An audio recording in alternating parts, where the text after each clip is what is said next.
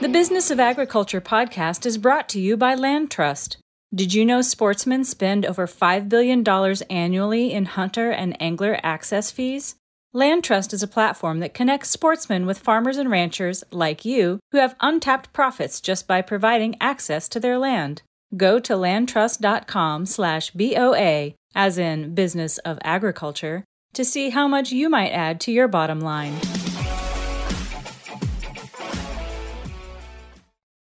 Greetings and welcome to another fantastic episode of the Business of Agriculture podcast. It's me, your host, Damian Mason, but you knew that because it said so in the introduction. I've got a great show to you to put on for you today because I have two awesome guests. I just have been talking to these guys pre-recording and they've got a good story to tell about a business that's a little bit out there on the fringe compared to what we normally think of when we think of production agriculture. Uh, I've got Mark Harris, the CEO, and Dr. Allen Williams, the advisor partner with BDA Farms out of Uniontown, Alabama. Uh, they came across my radar, and I thought this is interesting. Mostly direct to consumer meats and also organic vegetables. But this is not, I know you're thinking, Damian, come on, man, you had your little hobby beef operation. That's all cool. But this is the business of agriculture. We want to talk about scale. We want to talk about doing real business. Well, how about if I told you these are 6,000 acre operators that's right, six comma zero zero zero, six thousand acres, and they are actually of scale. And I actually brought them on here because I said, "Wait a minute, man! This is not just some guy that uh, you know dropped out of corporate and wants to walk around his Birkenstocks with a you know a garden of organic arugula. This is the real deal." So, welcome to the business of agriculture, Mark and Allen. Thank you. Thank you. Good to be here. Okay, so um, what what we got here is this BDA Farms, and you've got I think like 15 employees, 6,000 acres. You're doing almost or mostly direct to consumer, and you're pushing the regenerative agricultural model, selling meat and vegetables. Let's just go ahead give me the lowdown. Uh, Mark, you're the CEO, so if you're showing up at my uh, Rotary Club, tell me about BDA Farms. BDA started in 2012, which used to be the farm started as a row crop farm, and they row cropped about four years ago. The ground was all basically we didn't use the soil up, so we started going a different route and started being regenerative, and that's when we got with Dr. Allen Williams, and uh, he can explain more of the stuff on the regenerative part and basically what we got going on because he's the one that advises us on which way to go. Mark, you are not a stranger to agriculture. You are a multi generational Alabama farmer from a conventional background. Am I right? Yes, sir. Yes, sir. Okay. So you were out there growing cotton and peanuts and corn and beef. Right. Tell me about it. Yeah, we we done all of that. We did cotton, uh, soybeans, corn, but we did it. I mean, we used all chemical. We put granular fertilizer down and doing it a totally different way. I was just interested in the way that this was going and just got my attention. And so that's where we hit it. And we don't use nothing chemical or anything out here to farm. We can't even put anything on ant bed. When so, did you come? When did you come into the fold with BDA? 2012. Okay, so when they said when they said we're going to make this, they were still row crop conventional right. operation. That's what we started. Yes. Sir. Yeah. Okay, and then made the transition into what you're doing now. Just how four, long? Four years ago. Okay. Wow. All right, Allen Williams. Uh, you uh, you you came in the fold when and give me some background on you and then coming to BDA. Yep. Uh, so I'm a sixth generation family farmer. Uh, family started their farm in 1840. Uh, so, and I grew up there. Um, also spent about 15 years in academia. Uh, so I was a researcher and a professor with my last stop at Mississippi State University. And go uh, Bulldogs! Go Bulldogs! There you go. And uh, good land, then, good land grant university. You know we got to like that. That's right. That's right. Uh, but so after 15 years in, I left academia in the year 2000 as a tenured full professor and, and decided to do something very, very different. So went back in full time to farming and ranching, but doing it a very different way, doing it what we term today regeneratively, uh, and also consulting. So uh, my partners and I in another business, Understanding Ag and the Soil Health Academy, uh, formed that business, and we've consulted with people all over North America and in uh, more than 34 different countries in regenerative ag to date. Uh, I became involved at BDA Farm uh, in 2017 as we, as the farm was making this transition. And initially as a consultant, and then you know later I was added as a partner. And uh, so, so what we've done since that point in time is made a radical shift. Uh, we we have sold all the tillage equipment mm-hmm. that, that existed here. That's gone, and we've transitioned from a you know a row crop operation, basically a uh, organic commodity row crop operation uh, to predominantly a regenerative livestock, multi species livestock, and the certified organic gardens. And that's our, our core focus today. And again, we focus on everything being done in a manner that restores, rebuilds, revitalizes yeah. the ecosystems that exist on this farm and in the surrounding area. So I'm uh, the history there is BDA at one point was your basic conventional row crops and chemical chemistry and everything, and then switched over to organic row crop. Is that right? No. Well, it, it was conventional prior to being purchased in 2012. Okay. okay? And then transitioned to organic after that. Uh, but but yeah, the prior history is that the whole land base had been managed very very conventionally prior to 2012. Okay, then then um, organic and then organic becomes regenerative, and they're not necessarily always the same. Am I right? That is correct. Exactly. okay, so kind of give uh, to the person that's out here. You know, I've got a bunch of listeners. They might be working for a chemical company driving down the road right now, or they might be a, a, farmer. They might be in the cranberry business, ranching. They're saying, "Wait a minute, man, what's all the difference here?" And the truth is, I see a merging of all of them in the future. I, I, I talk about yep. that in my book. I see the best practices of conventional merging with the best practices of regenerative with the best practices of organic. Because what the hell difference does it make? What we're really trying to do here is create something that's profitable and serves a, a, a market, you know? So give us the yep. background and the difference, if you will. Yeah, I'll be very happy to. So basically, with regenerative, we are following what we call the 643. That's the six principles of soil health, the four ecosystem processes, and the three rules of adaptive stewardship and and we write a lot about that and have a lot of information about that if anybody wants detail on our understandingag.com website understandingag.com, understandingag.com talks about the 643 principle. Again the six principles of soil health four ecosystem processes and three and and the three rules of adaptive stewardship. Okay so real quickly then we said the difference between organic and uh, regenerative it's they kind of can go together down the same aisle but they're not necessarily the same because in gabe brown's book dirt to soil which i read he's not a he's not he's not opposed to using herbicide if need be uh, that's correct he, he opts not to but says there's a time and place where herbicide works yeah so so really what it boils down to damian is this in regenerative you still have all the tools available to you in your toolbox. And that can include herbicides, fungicides, tillage, whatever, right? They're still there, they're still in your toolbox.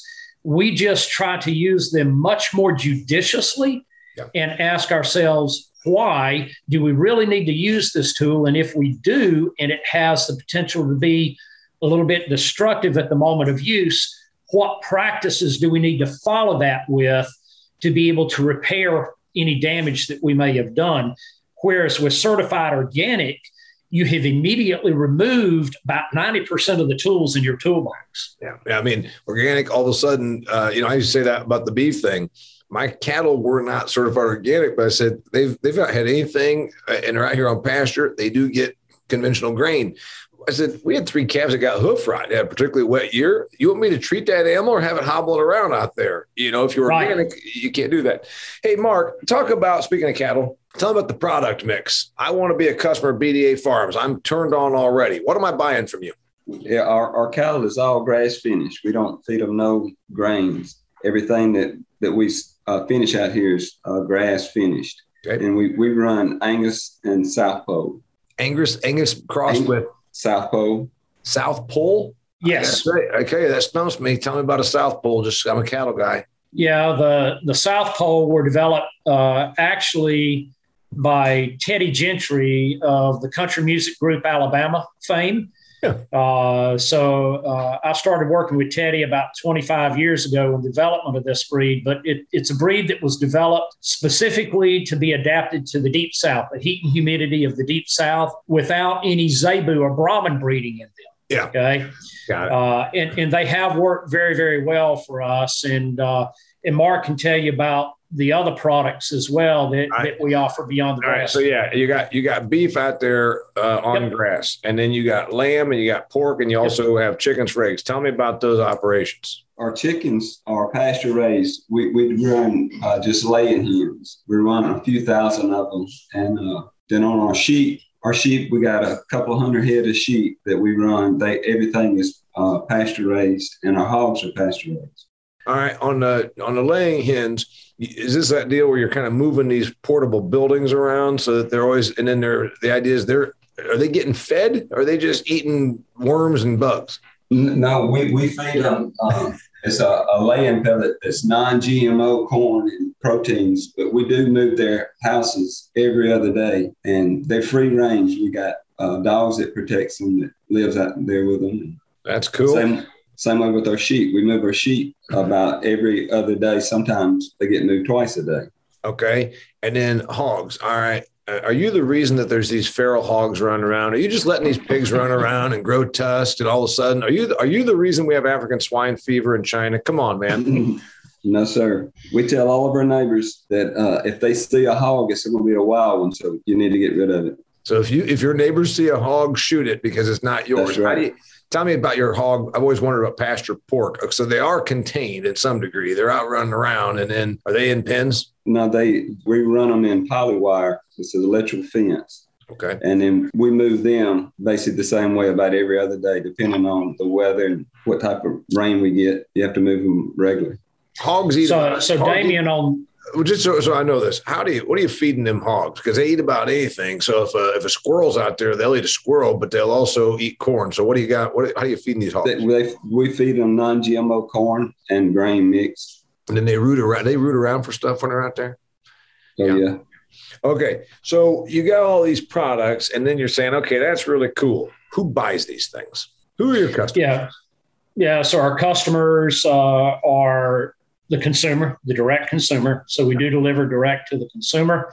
Uh, we also market to restaurants in our region as well as retail grocery. We also have a CSA that uh, that we market to. Yes, there sir. Are, there are some people listening that do not know what that means. Community supported agriculture. Uh, and what's that so mean? that means a group of consumers that uh, you know, supports local farms and buys from local farms. Uh, so we have our own CSA that specifically buys from BDA and counts on being able to buy from us on a weekly and monthly basis.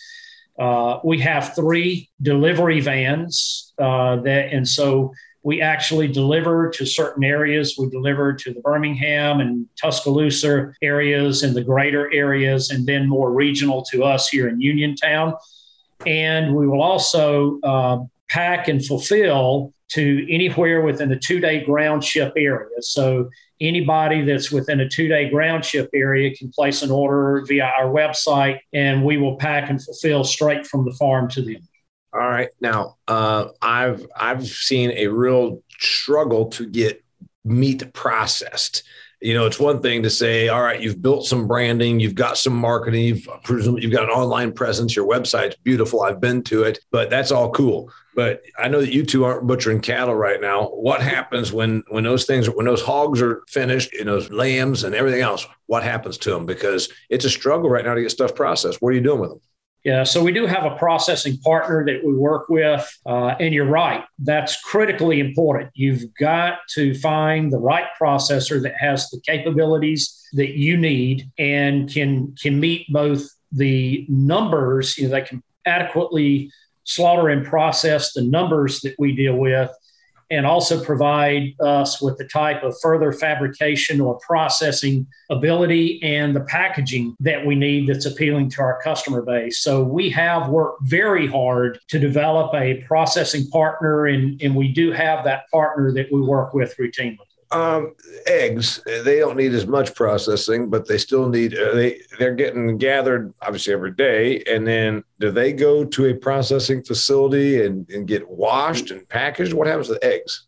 We have a uh, egg washing facility here that all of our eggs are done on site. They are gathered twice a day and bring into the egg shed. And we got an egg cleaning machine that weighs them, counts them, and then they pack them in the flats, either cartons, and they go out from there. How many dozen eggs per day, week, or month do you sell? Do you know?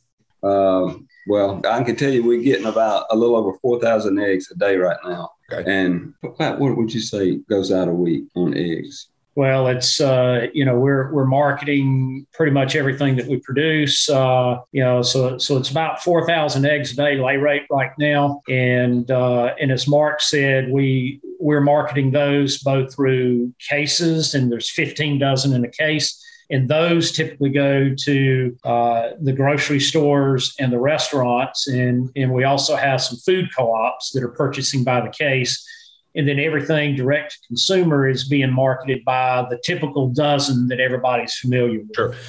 And so if I buy a typical dozen at a grocery store, is it got a BDA Farms brand name on it or is there a different brand name? Nope. Hmm. If it's in the grocery store and if it's our eggs, it's going to be in our our BDA cart. And if I go and buy your basic Winn Dixie or Safeway or Kroger eggs, I don't know. Let's say they're a dollar twenty nine a dozen right now, maybe a dollar thirty nine a dozen. What am I what am I paying for yours? Double that?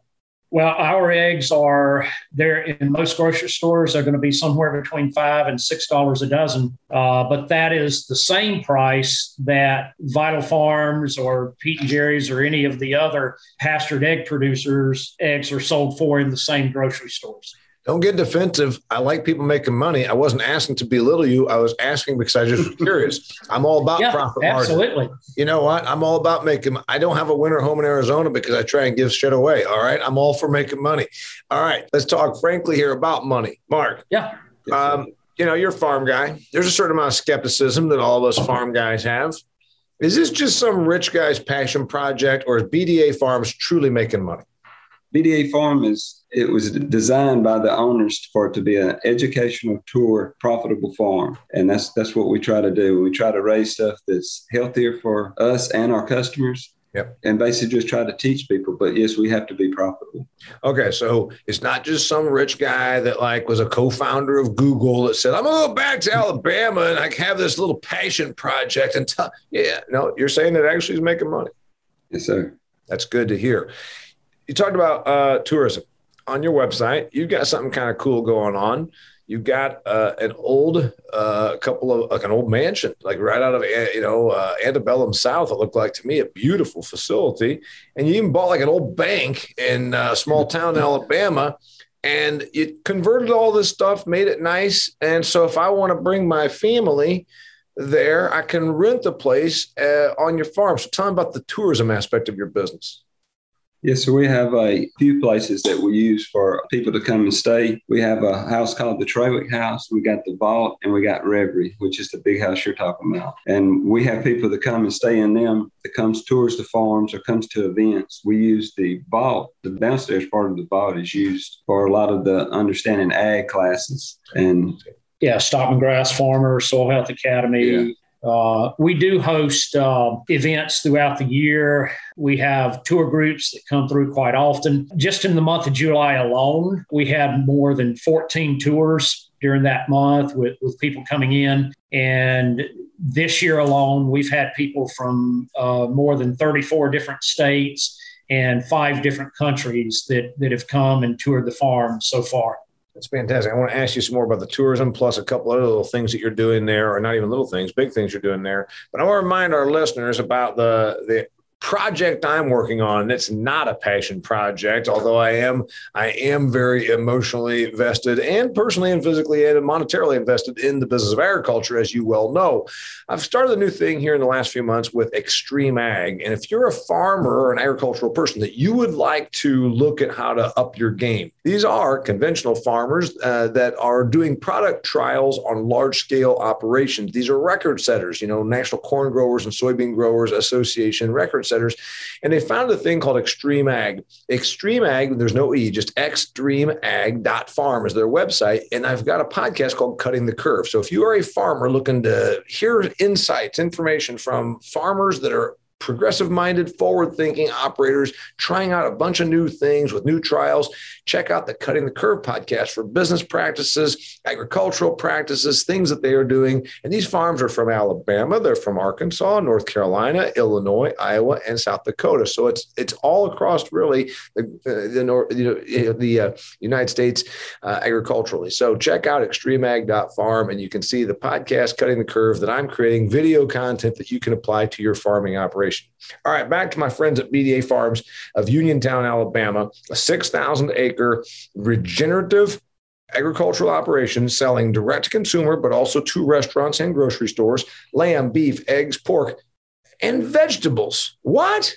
All right, tell us about the vegetable side. Mark, again, what is this? You, you went out there, like your wife said, Mark, what about the vegetarians? You know, instead of all this meat, what if you like grew a little window box with some egg- eggplants? So you got like six eggplants. Is that what you're doing down there? No, sir. We run an about 10 acre organic garden that we run different times of the year, you know, your seasonal stuff. But we do a lot of herbs, a lot of southern grown vegetables and stuff. And a lot of it is to cater to the restaurants and stuff like that. The 10 acres is a big garden, but it's a small farm. So is the idea that demand grows and this becomes 20 becomes 50 becomes 100 acres? Because you know if you get the demand and you can probably get a couple growing seasons out in that part of alabama right? You could be getting stuff for half the year maybe i'm thinking. Tell me about the plan for the future. We're, we're growing year round. Okay. uh, so so yes we have year round uh, crops that we're growing in the gardens and uh, you know, and we can easily expand to, we can double that, we can triple the size of that without any problem at all. Okay. Is the demand going to be there to justify that? Could this be, could this be 20 acres two years from now? Well, we started with the garden with three acres, four okay. years. So you have tripled already four years now.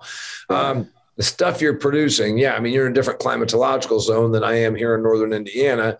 So I'm thinking, you know, you got winter greens and you got summer stuff. I mean, tell me what kind of stuff you're selling. You can say all the names of some of them I can't pronounce. yeah, so so yes, and, and you're exactly right. We have uh, we basically have four different seasonal crops or, or groups of crops. You know, so we have our our summer, our fall, our winter, and our spring cropping seasons Yep. And so, yes, we're growing, you know, vegetables and herbs that are appropriate for those different times of the year. To I'll give you some of our top selling items. Uh, tomatoes are one of our best selling items, uh, and that includes both the the cherry and the grape tomatoes and all of that. Uh, our restaurants absolutely go crazy over the cherry and the grape tomatoes, and and those are a very very hot selling item we produce a lot of uh, different types of squash, cucumber, those types of things, eggplant, uh, Swiss chard. Uh, believe it or not, it is a very, very good seller for us. So we grow a lot of Swiss chard, particularly Swiss chard. Swiss, Swiss chard is like a, a, cross between a spinach or lettuce or a or a kale. Am I right? Yeah, so sort of like a kale on steroids. Okay, uh, yeah, and multicolored. So so it's like a a rainbow colored kale on steroids would be the best way to describe it. Right. Uh, very, very beautiful crop. We also do strawberries in season. Uh, we do potatoes and sweet potatoes, uh, mm-hmm. okra, sweet corn, you know, all of those types of things. And then we grow about every green and lettuce that you can imagine. Uh, and, and those are very big sellers, sellers for us. So many different types of lettuces, different types of greens, cabbages, and so forth. So it, it's a robust combination. We'll also have things like ginseng and turmeric and uh, uh, garlic and onion and basil and all of those types of herbs that we grow as well. Uh, you got 15 employees. Um, I'm guessing the, the, vegetables are pretty labor intensive. Uh, sheep, eh, I don't know uh, go drive by and check them once in a while, right? I mean, come on. uh, is bulk of the employee, and then of course the eggs. That's an everyday thing. So tell me what these employees are doing out there. It seems like there's a few things that are going to take up more time, a few things take up less time. Plus, there's the interface with the customers. So, what's it look like around BDA Farms in terms of what activity is happening and who's doing it? On uh, the garden side of it, we have four workers on the garden, and then we have two guys that takes care of the chickens. We have one guy that does our sheep and our pigs, and the rest of the guys work with the cattle and the uh, maintenance, doing the stuff around the farm fence work, all that. Now, uh, the six thousand acres there's some trees, there's some pasture, there's lots of pasture. What happens on those acres? Tell me about the breakout on those. Yeah, uh, so be very happy to. Um, you, so again, are, talk- you are planting stuff. You are planting stuff for the critters to eat. Are you putting out some wheat or some some you know Sudan grass or uh, some forage crops, some clovers? What, yep. what? Tell me what happens on those acres. Yeah, so so here's the combination of what we have. Uh, so we have uh, you know quite a few perennial acres. Yep. Uh, that's a rather robust mix of both uh, warm season and cool season uh, grasses, legumes, and forbs and broadleaves. I've documented now more than 120 different plant species that our livestock eat that are growing in our perennial pastures, with more than four dozen of those being actual native plant species that have existed in this area for a very long time. So, so our perennial pastures are very robust, very diverse. We also plant annuals, both warm season and cool season annuals. Yep. And we those are also diverse mixes, or we call them complex cover crop mixes. And that will be a combination of various grasses, legumes, and forbs that we plant there. So brassicas, you know, clovers, vetches, that type of thing, as well as a number of uh, small grains, warm season and cool season. And we utilize all of those acres for our livestock, you know, during different periods of the year. And then we have woodland acres, and we manage those woodland acres in, in a multiplicity of ways. Uh, one, one is obviously growth of timber, harvestable timber that we can harvest on a routine basis. We also use our, our woodland as recreation for hunting uh, and support of our wildlife. Our woodland is also used for grazing. So, at different times of the year, we'll have sheep, cattle, and pigs that are actually grazed in the woodland. So, our woodland has a multiplicity of uses, and, and that's very purposeful we don't want it to be just, you know, a one use type deal. And we're, we're constantly trying to come up with ways to expand the use of our woodland. For instance, we're examining ways relative to our agritourism to put in hiking trails, running trails, those types of things. We would like to start hosting uh, 5K, 10K events, the warrior runs, uh, you know, even cross country events those types of things. And we're also have seen a tremendous growth in our beneficial insect, pollinator, and bird populations. So we also want to start hosting Audubon Society events and, and, and those types of things for conservation groups. So, uh, by the way, my forestry consultant people would say that the damage that we did to the woodlands around here in the 1930s, 40s, and 50s was because we stuck uh, hogs and cattle in all these woodlands. Are you sure you're doing right by your forest by putting these critters in there?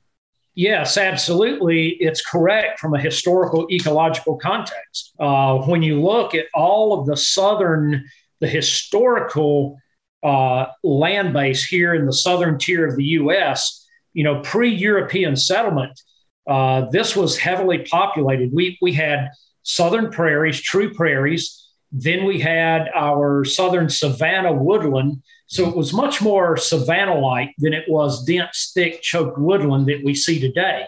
So, and we also had wetland that existed down here. Mm-hmm. And so historically, there were eastern bison that roamed through this area, as well as elk, as well as the deer. So we had multiple ruminant, wild ruminant species that once heavily populated this entire region. And so they were correct in terms of a historical ecological impact and context. And so all we're doing is simulating what the wild ruminants once did in our woodland here. And we work with foresters as well. And what we have found is that by putting the livestock back into the woods, now keep in mind though, they're moved every day. Yeah, you're, okay, you're not. So, the point I was making is yes, the, the, old farmers here would put these cattle in there saying that woods isn't worth nothing. And by God, after 10 years of those cows are trampling around the roots, it wasn't worth nothing. That's true. So you're, you're doing it in a more judicious manner, as you've talked about. That's right. And what we find is that if you move them every day, that's simulating what the wild ruminants once did. They never stayed in one place in the woods either, right? right. They, eat, they were constantly stuff, on the move. Some stuff and move on. Uh, yes. A couple of things here. Regenerative You've used the word, Gabe Brown book. I'm all about some of the practices. I talk about it in my own book, Food Fear, where I talk about there's a lot of these practices that are actually just smart stewardship. We're going to use some of this. Are you regenerating? Are you regenerating? Tell me about, you know, it's only been four years, but what are you seeing?